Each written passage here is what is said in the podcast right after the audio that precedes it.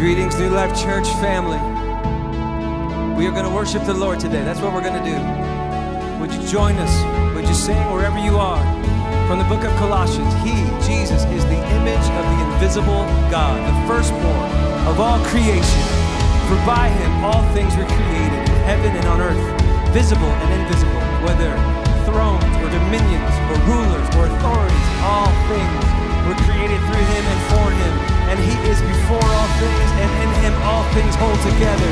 And he is the head of the body, the church. He is the beginning, the firstborn from the dead, that in everything he might be preeminent.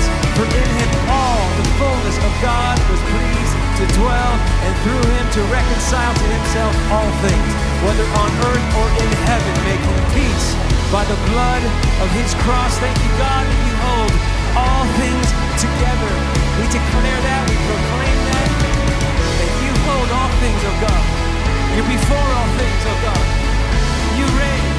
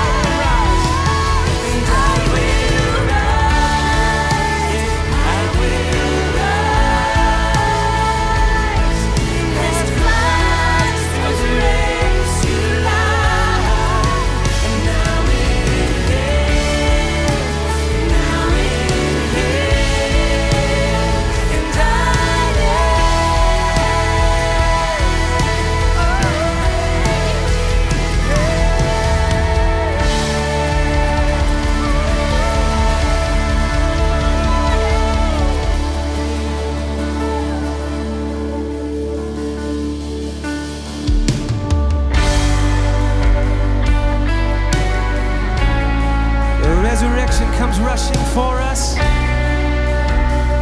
Resurrection life cannot be stopped. It's who you are, it's what you do. And we praise you, God, for who you are. We want our worship to be pure. So we bring our surrender and our pure exaltation. Every voice now singing, we want to give you pure exaltation pure exaltation. Open the heavens, oh, receive it, Lord. Receive what is yours, Jesus. Receive what is yours. Oh,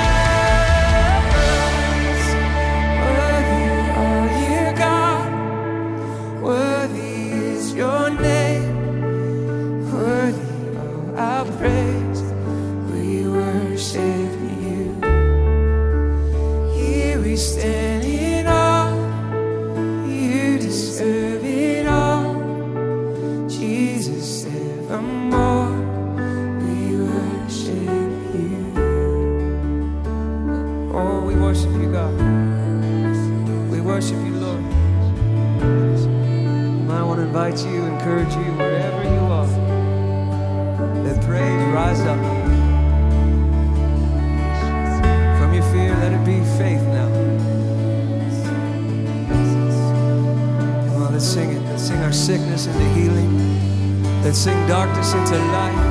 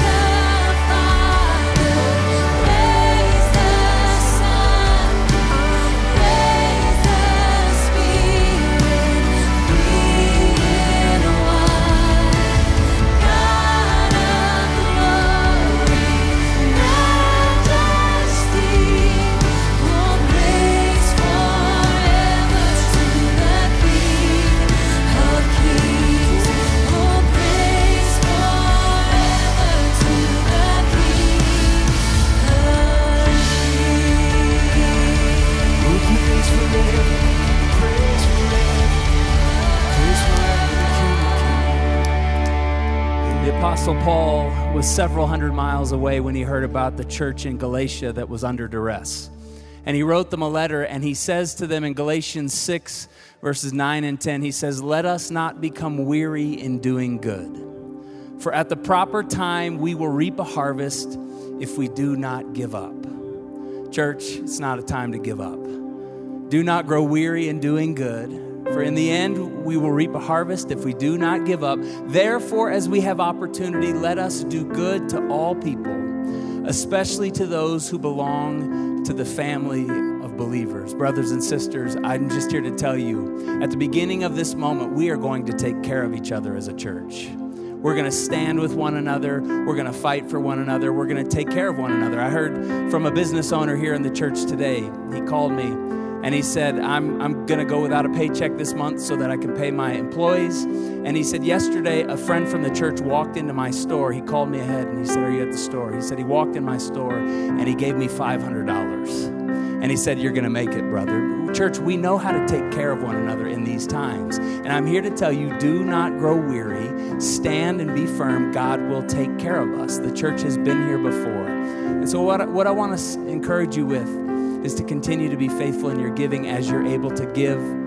We know where the needs are in this church. We're taking care of elderly people. We're giving groceries away. We're helping single moms with children and childcare. Church, we're going to take care of one another. And so as we give, let's let's stand with Paul's words here. Let's give especially to those who are of the household of believers. Let's pray as we give today. Father, we thank you. We thank you that you're the God who is our provider.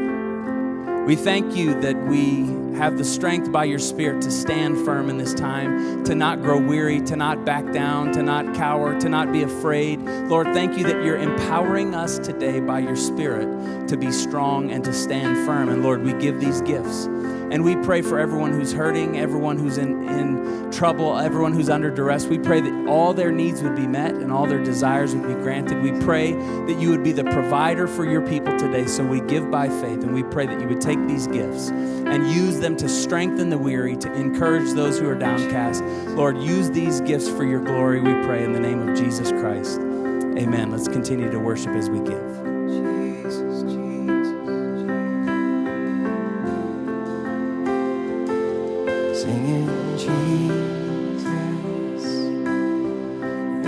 above all names, beautiful Savior.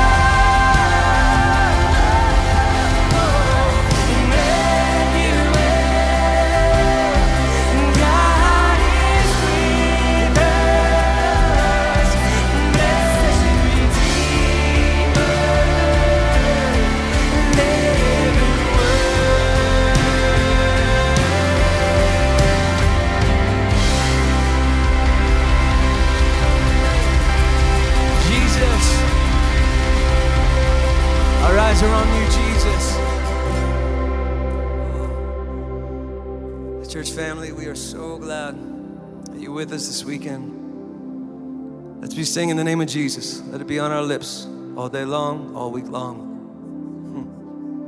Hmm. Thank you, Jesus. Okay, friends. Okay, family. Grab your Bibles, grab your notebooks. Pastor Glenn is going to open up the Word, teach us the Scriptures today.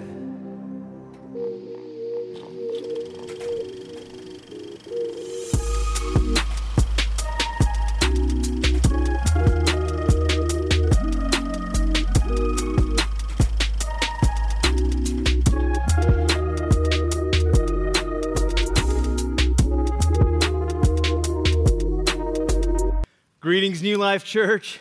It's amazing to think of all of you gathering all throughout the city in your homes, apartments, maybe with roommates or family or friends, all of you together from all of our different congregations New Life Friday night, New Life North, New Life Downtown, New Life East, New Life Manitou, Nueva Vida, Chinese Church, all of us scattered throughout the city, yet somehow connected through technology, but more importantly, united in one Holy Spirit worshiping the Lord together. As Pastor Brady said, we didn't know when we were planning the series Faith in the Wilderness that we were going to find ourselves in this moment.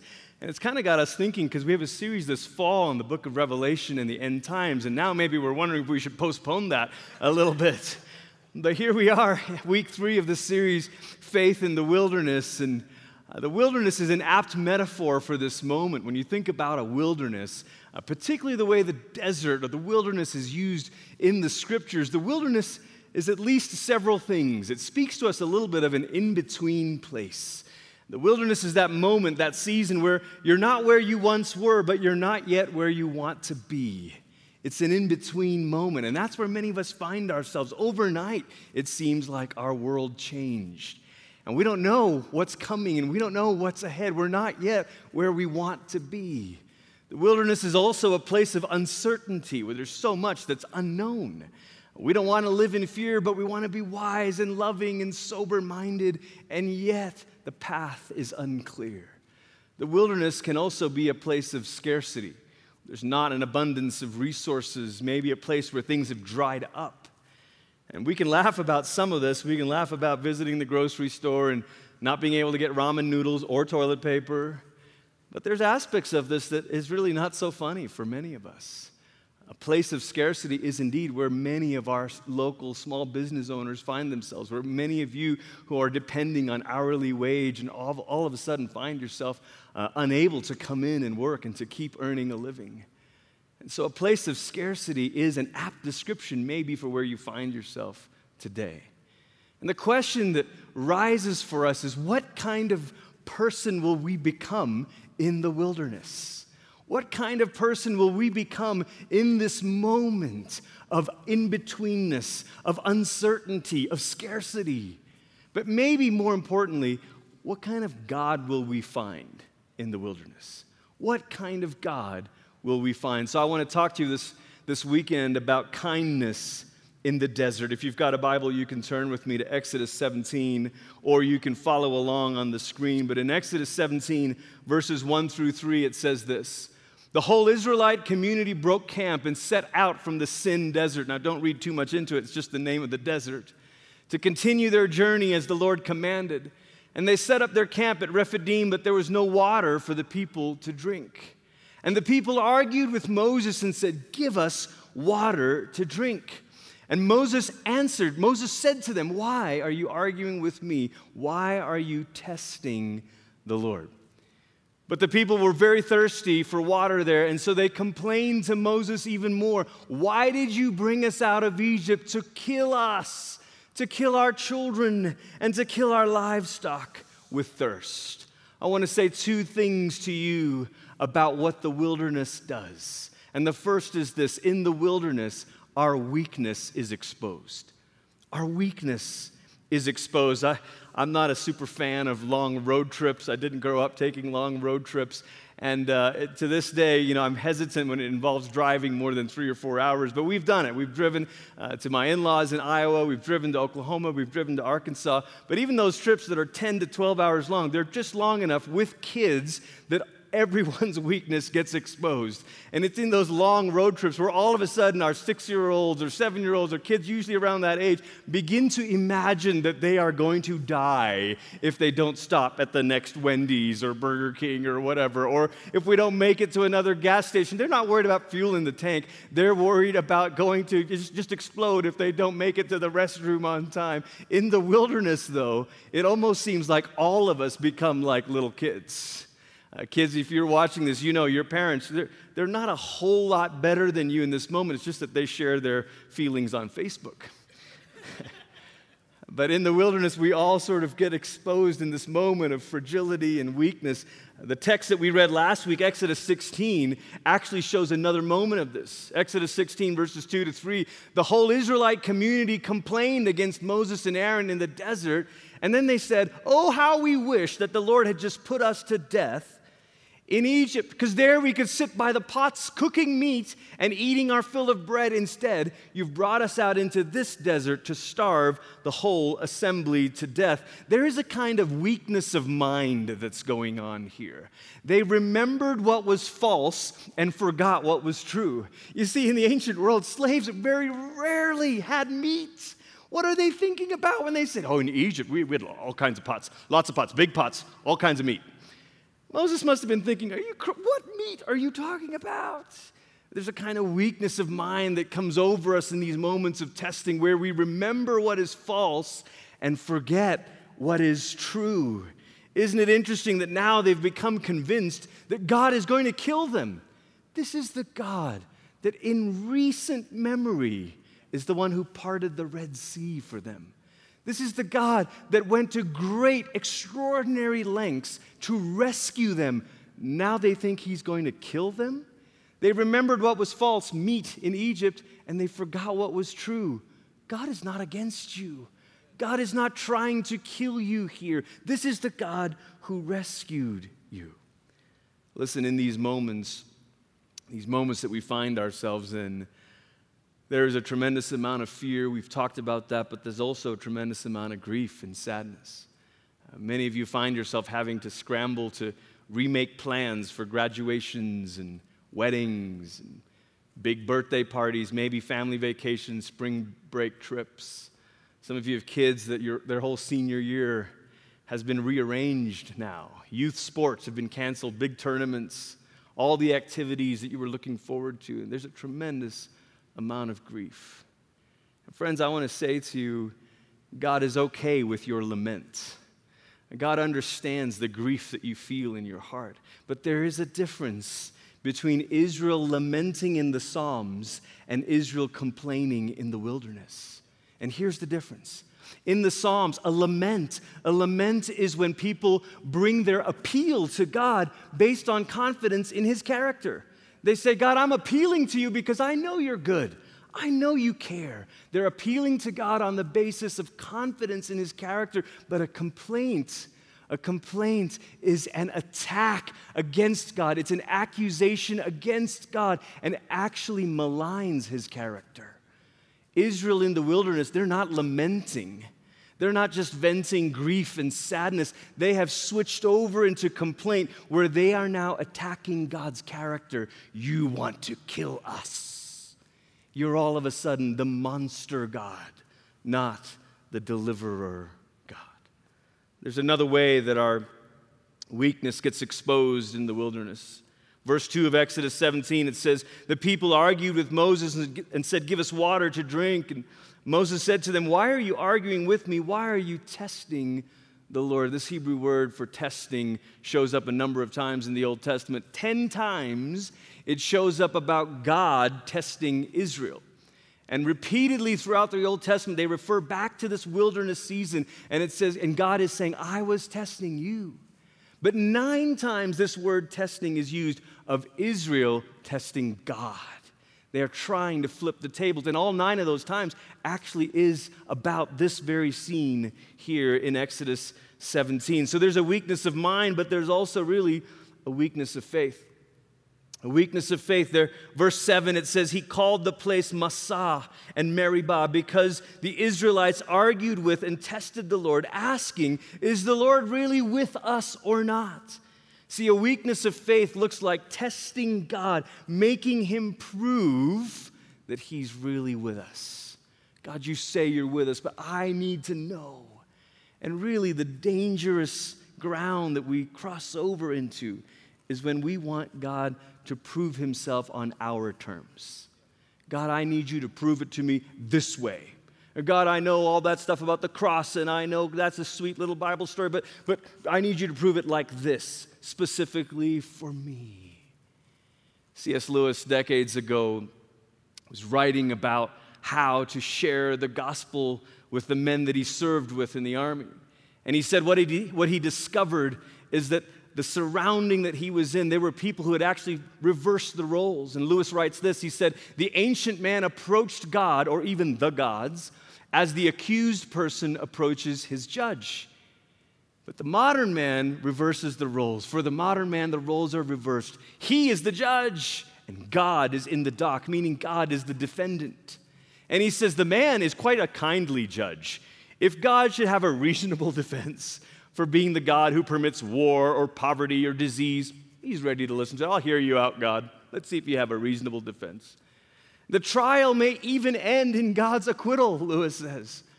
But the important thing is that man is on the bench, the judge's seat, and God is in the dock. How often have we found ourselves reversing the roles here? Instead of this being a season where God is testing us and making us pure, we're saying, hang on, I'm going to put God on trial.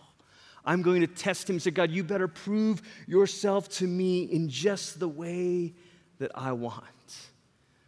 This is not the person that we want to become in the wilderness. But now the question is what kind of God do we find? What kind of God do we find when we are at our weakest and our worst? When we can't help it, when we've just been broken down, when we're bone weary and we've sobbed tears until we can't cry anymore, when we don't understand and we have no answers and we can't solve or change or control or manipulate, what do we do? What kind of God do we find when we are at our weakest and our worst. Exodus 17, verse 4. So Moses cried out to the Lord. He doesn't know. What should I do with these people? They're getting ready to stone me. Verse 5 The Lord said to Moses, Go on ahead of the people and take some of Israel's elders with you Take some of the people that have been around a long time. Take some of the people who don't have such a short memory, who understand the faithfulness of God. Take in your hand the shepherd's rod that you used to strike the Nile River. You know, the rod that I used to deliver the people. Go, and I'll be standing there in front of you at the rock at Horeb. Hit the rock.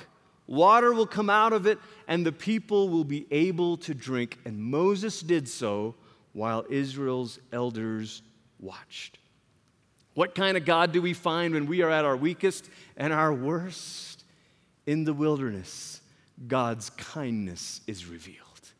Yeah, in the wilderness, our weakness is exposed, but in the wilderness, God's kindness is revealed, revealed to them. Even when they tested God, he responds by quenching their thirst. It reminds me of what the prophet Hosea would say looking back at this moment. He said, God drew Israel into the wilderness to speak tenderly to her. What an image. In the wilderness, God dealing tenderly with us. Church, this is a God who looks beyond our sin to our need. He doesn't say, oh, sorry, sorry, sorry, I, have to disallow that prayer. You've crossed over into technicality. You, you blurred the lines between lament and complaint. No, can't hear it. I will not hear it. This is a God who, even in our worst, he looks beyond our sin, deeper down, and says, What's really going on here? What's the need that you have? What's making you act in this way? At bedtime, I sometimes wonder that about my kids. What is making you act this way? And at my worst moments as a dad, I'm not able to look past their uh, repeated defiance or disobedience. It never happens. Not, not my kids, not my kids. I've heard stories. But my wife in those moments is able to say, hang on, what is it they really need? This, I think, is what the love of God looks like. This is what tenderness in the wilderness looks like. God looking beyond our sin to our place of need. The Apostle Paul, reflecting back on this monumental season in Israel's life, says this to the church in Corinth. He says, Brothers and sisters, I want you to be sure of the fact that our ancestors were all under the cloud and they all went through the sea. All were baptized in Moses, in the cloud and in the sea, and all ate the same spiritual food and all drank the same spiritual drink. They drank from a spiritual rock that followed them, and the rock, Paul says, was Christ. Hang on a minute. The rock was Jesus?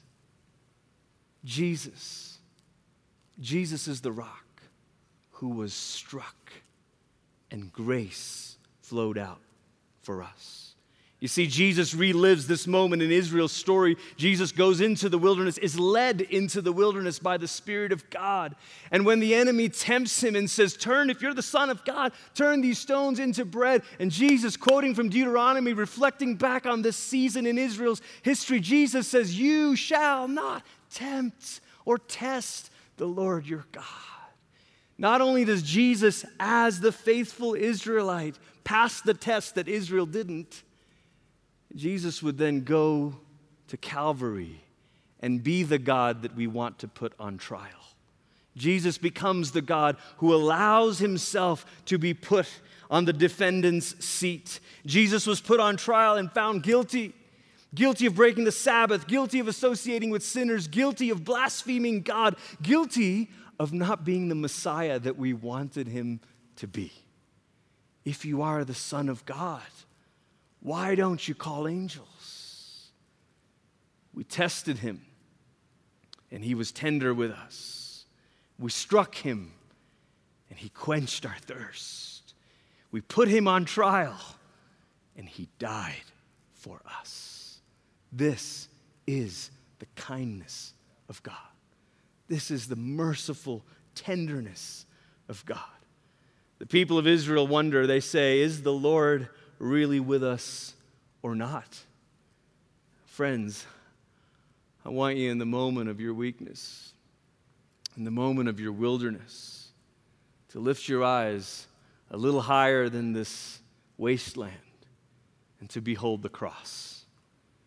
Is the Lord really with us?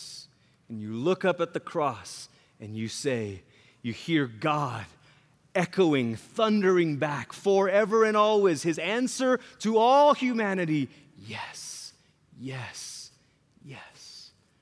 God with us is not just the song that we sing or the phrase that we say on Christmas morning when we're feeling warm and fuzzy. Oh, God with us, it's so great, it's Christmas.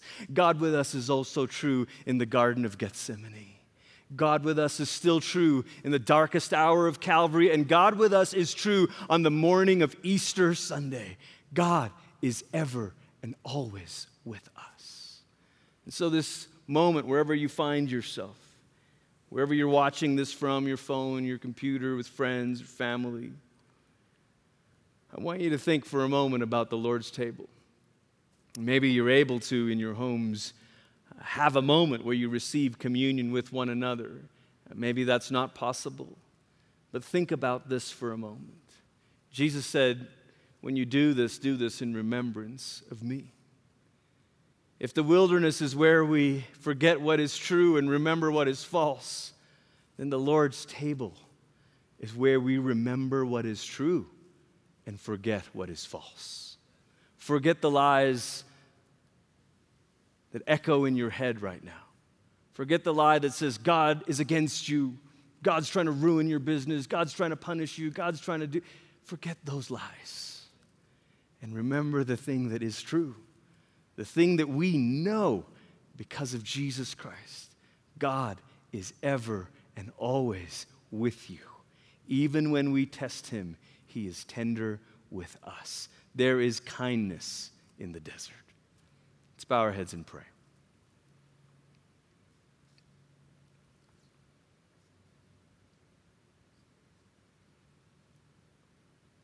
So, Father, we thank you you have revealed yourself to us through your Son, Jesus Christ. We thank you that you are the same God that walked with Israel through the wilderness, the same God that is with us now by the Holy Spirit. So, Lord, we open up our hands. we open up our hearts. We ask you to forgive us for the moments where, in our weakness, we begin to doubt and complain and murmur and accuse. God, we're sorry.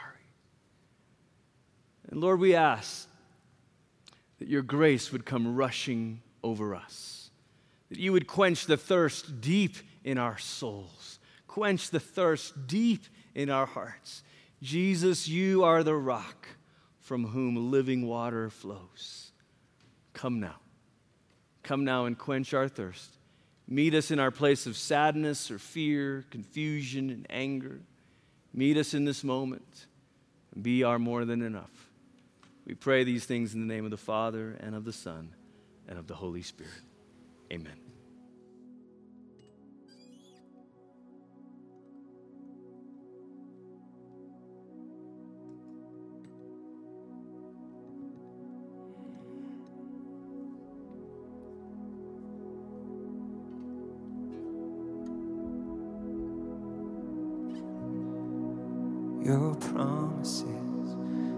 Yes and amen. I know nothing could ever change what you said.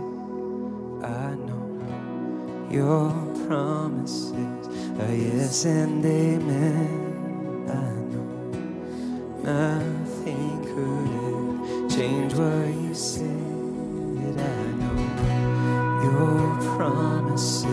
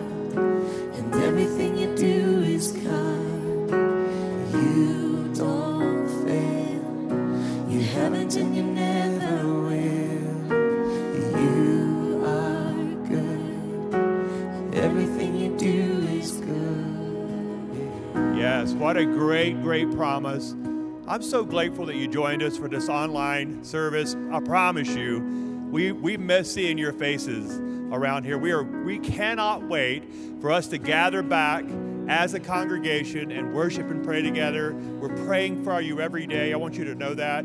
We've made a, a big effort here to call every single member of our church, and we started with those who were most vulnerable.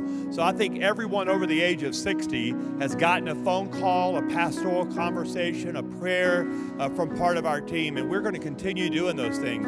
By the way, that was a fantastic message from Pastor Glenn Packiam. My goodness, that was so good. I hope that encouraged you and strengthened you. Uh, in case you're wondering, if you're just tuning in and getting to know New Life Church, we are seven congregations meeting in five different locations, and we speak three different languages. And at all those congregations, we have teaching teams who help bring the messages every single weekend around the city. So most of the time, you're going to hear me preaching on these uh, live online services, but we have an amazing group of communicators and preachers and teachers who will be helping me. So you'll hear from me, you're going to hear from Daniel Grothe sometimes, you're going to hear from Pastor Andrew Arndt. And so that's what's going to happen every weekend. You're going to hear great worship, we're going to pray for you, we're going to encourage you, and you're going to hear a word, a timely word that's going to inspire your family, it's going to help you stay steady and grow, even though we can't meet together. All right, I hope you joined us last Wednesday night for our prayer meeting. It was live, and every Wednesday night at 6:30, I want you to come back to this place, this location on the web, uh, Facebook Live, YouTube, or at newlifechurch.org. And every Wednesday night from 6:30 to 7:30, we will be live with you, praying and worshiping. Uh, and so every Wednesday night, make plans to join us, and we'll see you back here next weekend as well for another live online service. God bless you. May your week be filled with peace and strength and be filled with the Spirit as you go. We'll see you next weekend.